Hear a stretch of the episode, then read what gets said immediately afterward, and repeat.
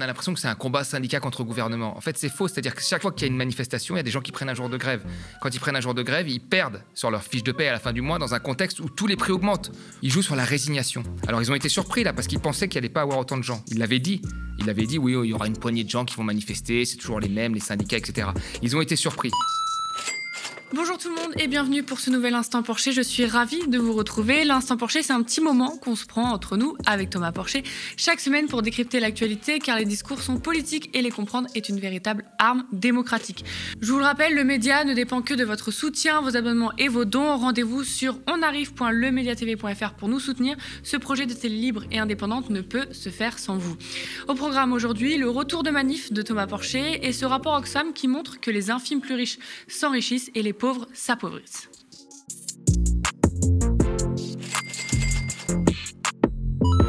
Entre 1 et 2 millions de personnes dans les rues françaises et pas que la métropole jeudi dernier pour la grosse journée de grève et manifestation contre la réforme des retraites.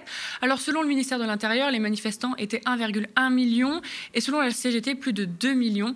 Les rues étaient noires de monde, évidemment on y était avec le média, j'y étais, tu y étais aussi Thomas. Selon Harris Interactive Toluna, plus de 2 Français sur 3 soutiennent les mouvements de grève. Le nom des Français a l'air assez catégorique. Voyons maintenant la réponse du président de la République. Il y a, comme vous le dites, dans une démocratie des, des règles et un bon fonctionnement il faut que les choses soient dites au moment où les choix démocratiques sont faits. Et à l'élection présidentielle qui s'est tenue, somme toute, il n'y a que quelques mois, et aux élections législatives qui ne se sont tenues, y compris qu'il y a quelques mois, les choses ont été dites clairement. Elles ont ensuite été négociées dans un temps que nous avons laissé avec les forces syndicales et patronales. Nous rentrons maintenant dans le temps de la proposition du gouvernement. Elle va donner lieu à un travail démocratique parlementaire qui permettra à toutes les forces politiques à l'Assemblée et au Sénat de s'exprimer, d'enrichir le projet et de pouvoir aller euh, au terme d'une réforme qui est une réforme qui a donc été démocratiquement présentée, validée, qui est une réforme surtout juste et responsable. Bon, c'était le projet qu'une partie des Français a voté, même si, après son élection en avril, Emmanuel Macron disait ça. Je sais aussi que nombre de nos compatriotes ont voté ce jour pour moi, non pour soutenir les idées que je porte, mais pour faire barrage à celles de l'extrême droite. Et je veux ici les remercier et leur dire que j'ai conscience que ce vote m'oblige pour les années à venir. Je suis dépositaire de leur sens du devoir, de leur attachement à la République et du respect des différences qui se sont exprimées ces dernières semaines.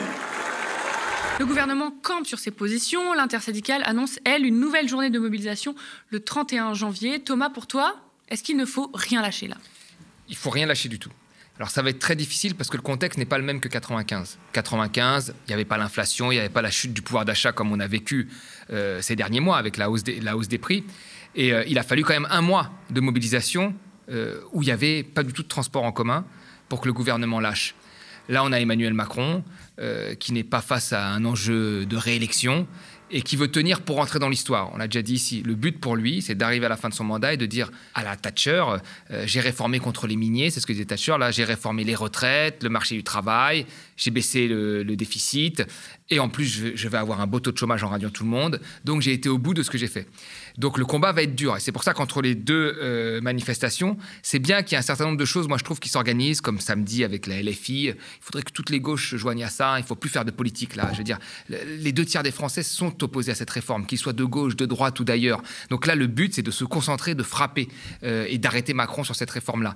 Donc c'est bien qu'il y ait des mouvements entre les, deux dates qui soient organisés et que, la grève continue. Il faut que ce, soit vraiment un, phénomène multiplicateur et pas un phénomène où il y a une espèce de, de grève où on fait un jour, puis tout redevient normal, on pense à autre chose, et on refait un autre jour. Il faut vraiment que le gouvernement entende qu'il y ait une colère. Du coup, tu prévois comment les prochaines semaines? Je pense que ça va être très douloureux, parce qu'en en fait, c'est pas un combat à égalité. Là, on a l'impression que c'est un combat syndicat contre gouvernement. En fait, c'est faux. C'est-à-dire que chaque, chaque, chaque fois qu'il y a une manifestation, il y a des gens qui prennent un jour de grève.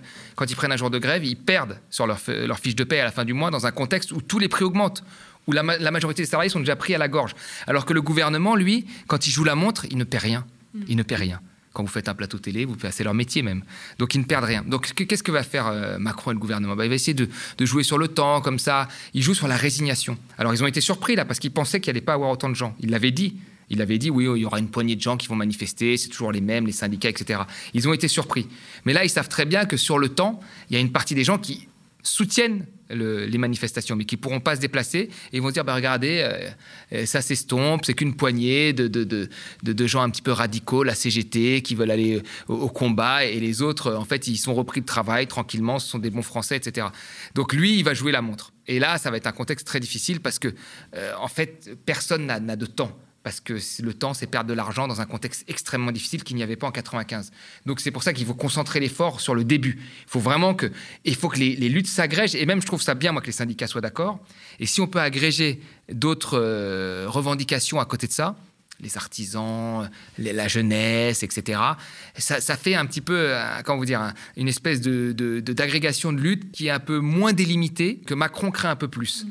Parce que là, il ne sait plus qui sont les interlocuteurs. Il y a les syndicats, c'est très simple, on peut leur parler. Puis après, il y a des gens, on ne sait plus vraiment qui sont les interlocuteurs et on a un petit peu peur de cette colère-là.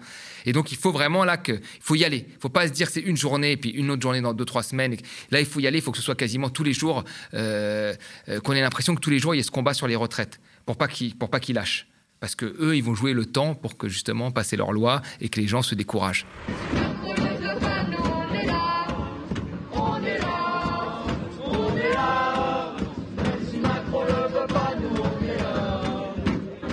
Qu'on mette un coup d'arrêt à ce gouvernement, un stop. Cette réforme, c'est une énième attaque de plus, qui a un but simple, baisser les pensions. Voilà, faire des économies sur notre dos. Oui, on va travailler plus longtemps, mais surtout, les gens ils vont devoir partir en retraite anticipée avant, ou vont perdre leur emploi avant, et donc vont devoir partir avec des retraites de misère. Faut qu'ils comprennent, c'est ça qu'ils veulent faire. Alors que le CAC 40, les 40 plus grandes entreprises, ont versé 80,7 milliards d'euros de dividendes à leurs actionnaires. La planète ne va pas bien, le monde ne va pas bien, mais eux ils s'en mettent plein les poches et nous on devrait accepter une énième réforme. Il faut une grève générale contre ce gouvernement. Il faut un plan de bataille de grève au conductible, que les, les secteurs convergent, des AG interpro, comme en 2019, mais plus fort. C'est ça qu'on doit construire. Et la jeunesse a toute sa place là-dedans.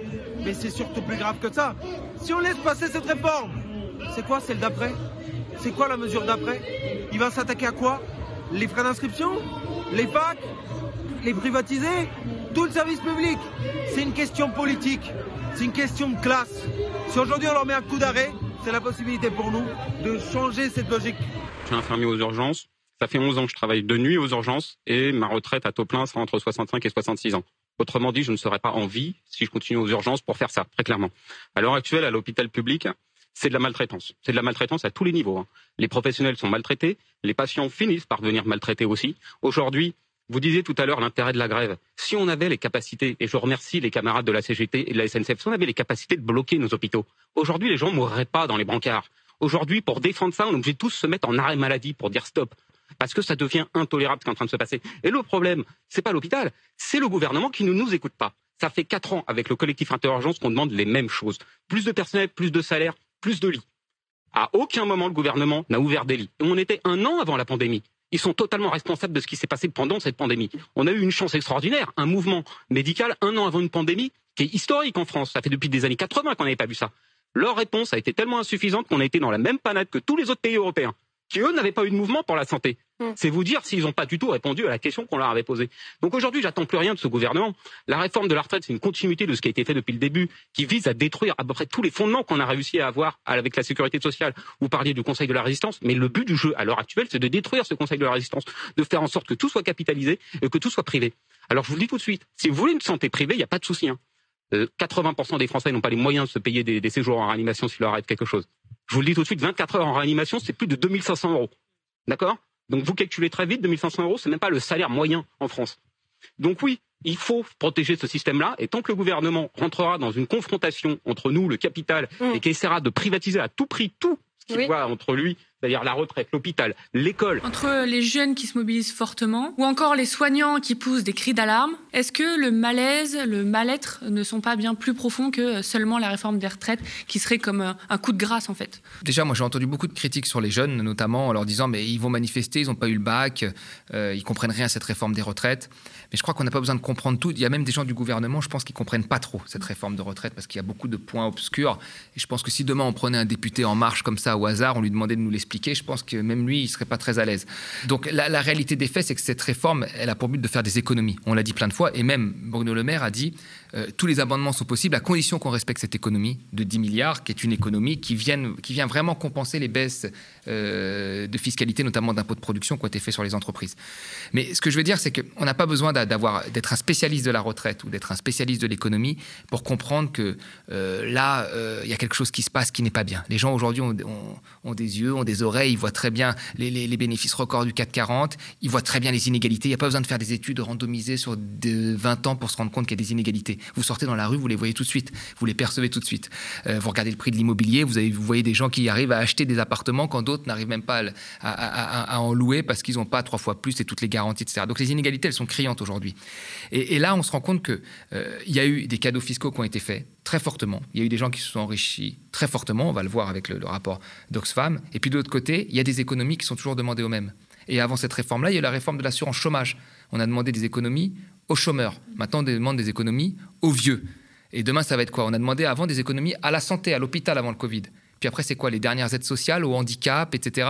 Donc il y a une forme d'injustice, et je veux dire, qui est, perceptible maintenant, qui est dans l'air, qui, est même plus cachée. Et les gens le ressentent. Donc il y a une forme de colère. Et Macron a peur de ça. Et il a passé cette réforme maintenant parce qu'il a fait encore une fois ce pari de la résignation. Les gens n'iront pas parce qu'ils veulent pas perdre une journée de travail, parce que c'est l'inflation, donc c'est le bon moment de la passer. En réalité, il se rend compte là, et c'est là qu'il est surpris, que les gens ont quand même pour le moment, il faut que ça continue, la colère qui dépasse la résignation. Je ne comprends pas pourquoi on prend sur nos retraites, sur nos santé, quand on sait que de l'argent, il y en a. Voilà la phrase que j'ai le plus entendue lors de la manifestation contre la réforme des retraites jeudi dernier. Et cette dernière actualité ne fait que l'illustrer. Les 1% les plus riches ont capté 63% des richesses produites, donc les 99% autres se sont partagés les 37% restants. On a appris ça lundi dernier dans le dernier rapport Oxfam, la loi du plus riche. Mais attention, soyons précis, car quelques raccourcis peuvent être faits. On ne parle pas de qui détient la richesse, on parle de qui capte la nouvelle richesse produite depuis 2020, donc en gros le surcroît de richesse produite par rapport à l'année d'avant. Pendant les crises Covid, d'inflation, de guerre, les infimes plus riches s'en sont très bien sortis et les crises leur ont même était profitable. Les milliardaires ont enregistré des profits records pendant la pandémie. Oxfam écrit L'afflux d'argent public injecté dans l'économie par les pays riches, qui était nécessaire pour soutenir leurs citoyens et citoyennes, a également alimenté la hausse des prix des actifs et avec elle la fortune des milliardaires. En l'absence d'un impôt progressif, les grandes fortunes ont donc amassé des richesses sans précédent. Prenons nos milliardaires français. Les dix premiers sont plus riches qu'avant épidémie, qu'avant crise. Depuis 2020, la fortune des 43 milliardaires français a augmenté de plus de 200 milliards d'euros, soit une hausse de 58%. Les 95 plus grandes entreprises de l'énergie et l'agroalimentaire ont multiplié leurs profits par 2,5, plus de 300 milliards d'euros et 84% des profits supplémentaires a été reversé aux actionnaires alimentant la fortune des milliardaires de ces secteurs. Ces profits tombés du ciel, ou plutôt de la plèbe de la guerre, ne sont pas sans conséquence. L'énergie a connu une augmentation de 28%, de nombreux aliments de première nécessité de 12%. En France, plus de la moitié de l'augmentation du prix de l'énergie serait due aux marges exceptionnelles de ces quelques entreprises et près de 40% du prix pour les transports, avec les répercussions sur l'essence, le gaz, mais aussi l'alimentation qu'on connaît, rapporte Oxfam. De l'autre côté, la pauvreté gagne du terrain. Pour la première fois en 25 ans, montre Oxfam, la lutte contre la pauvreté dans le monde a connu son plus grand recul depuis la Seconde Guerre mondiale, écrivent-ils. Et d'après le FMI, un tiers de l'économie mondiale sera en récession en 2023. Pour la première fois, le PNUD, Programme des Nations Unies pour le développement, a constaté que le développement humain est en recul dans 9 pays sur 10. Thomas, pourquoi les inégalités ont-elles autant augmenté? Déjà, elles, augmentent depuis une trentaine d'années. En fait, il y a eu un, changement dans le fonctionnement des, entreprises et des grandes entreprises qui a fait qu'on est passé alors de ce qu'on appelait un capitalisme managérial, où il y avait le chef qui avait un salaire, où les actionnaires à l'époque récupéraient 35-45% des profits, euh, et où on voulait, en fait, comme il y avait un ennemi qui était l'URSS, on voulait faire une forme de capitalisme de la séduction. C'est-à-dire qu'il fallait que tout le monde ait, son gain. Les ouvriers, euh, dans l'image de, de l'américain, l'ouvrier avait sa maison, sa voiture, ses enfants pouvaient aller à l'université, le patron gagnait mieux et l'actionnaire se portait bien mais il n'y avait pas des déséquilibres complètement euh, fous comme on trouve aujourd'hui. Qu'est-ce qui s'est passé dans les années 80 Toute la, logique de, l'entreprise a été chamboulée. On est passé dans la logique actionnariale. C'est-à-dire que le patron d'une entreprise aujourd'hui a un salaire en fonction de ce qu'il donne aux actionnaires. Donc toute l'entreprise s'est mise au service des actionnaires. Et dans les profits, que génère une entreprise, ou les bénéfices, hein, euh, un actionnaire récupère aujourd'hui 60% à 80% parfois. Le reste, ça va aux salariés et, et à l'investissement. Donc tout est concentré en fait sur l'actionnaire. Ce qui veut dire que les salaires des grands patrons se sont envolés. Dans les années 60, 70, vous aviez un différentiel de 40 entre un, salaire moyen et un, patron dans une entreprise. Aujourd'hui, il est de 200 à 300. Voyez? Donc les salaires des, des, grands patrons se sont envolés. Et les salaires des détenteurs d'actions se sont également envolés. Et ça s'est envolé par cette logique-là et par la mondialisation, qui a fait qu'on pouvait constamment compresser les coûts. Au début, les usines étaient en France. Donc ça dégageait un certain profit. Vous compressez les coûts, vous mettez les usines en Roumanie ou en Asie, vous avez des coûts encore plus faibles, plus de profit, plus de profit, plus grosse part qui va aux actionnaires et les actionnaires s'enrichissent. Alors même qu'ils ne connaissent rien à l'entreprise. Donc il y a eu en fait tout un tas de règles qui ont été mises en place qui ont servi les plus riches. Avec cette idée en fait que plus il y a des riches, plus ça ruissellera et la société ira mieux. Or, on se rend compte aujourd'hui, et là on le voit bien dans, ce dernier rapport, c'est qu'il n'y a pas de ruissellement, c'est-à-dire qu'il y a la pauvreté qui, qui, augmente en même temps que la, que la richesse augmente. Donc c'est l'inverse euh, euh, du, ruissellement.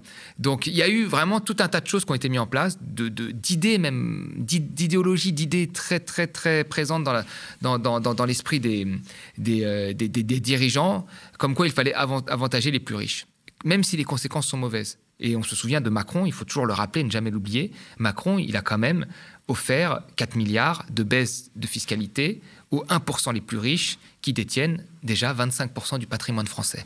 C'est-à-dire ce qu'il y a dans les comptes en banque, et ça c'est impressionnant, et ce qu'il y a en immobilier. Et là, il leur a donné 4 milliards de baisse de fiscalité, avec cette idée qu'ils allaient investir, et nous savons aujourd'hui qu'ils n'ont pas investi.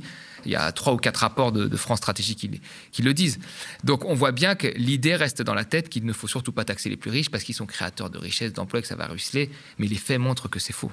La hausse des inégalités, hein, c'est un constat partagé, tu l'as dit euh, juste avant. Pourquoi le gouvernement ne veut pas taxer les plus riches avec tout ce qu'on a entendu là sur les super profits ou encore ce que tu viens de dire sur l'ISF Il y a même des riches qui ont demandé euh, à Davos, hein, il y a une, une, tribune signée par 200 euh, millionnaires et milliardaires qui ont demandé à être taxés parce qu'ils se rendent compte que la situation va mal. Warren Buffett disait que lui, il avait une taxation plus faible. Warren Buffett, un milliardaire, un moment qui était première fortune mondiale, disait qu'il avait une pression fiscale plus faible que sa secrétaire. C'est intéressant, mais on vit dans ce monde-là aujourd'hui. C'est-à-dire qu'aujourd'hui, les petites PME, les professions libérales, les auto-entrepreneurs, le chauffeur de Uber a une pression fiscale plus forte qu'une société du 440. Le chauffeur de Uber a une pression fiscale plus forte que la plateforme qu'il emploie Uber. Donc il y a une vraie injustice fiscale aujourd'hui et qui mine le consentement à l'impôt. Il y a plein de gens qui ne veulent plus payer d'impôts parce qu'ils disent pourquoi moi je devrais payer alors que lui qui est plus riche ne paye pas? Mm. Donc on, revient un peu dans un système du Moyen Âge où les, très riches ne payent pas d'impôts et les plus pauvres payent des impôts pour que la société puisse fonctionner. Et donc il y, a, un vrai problème.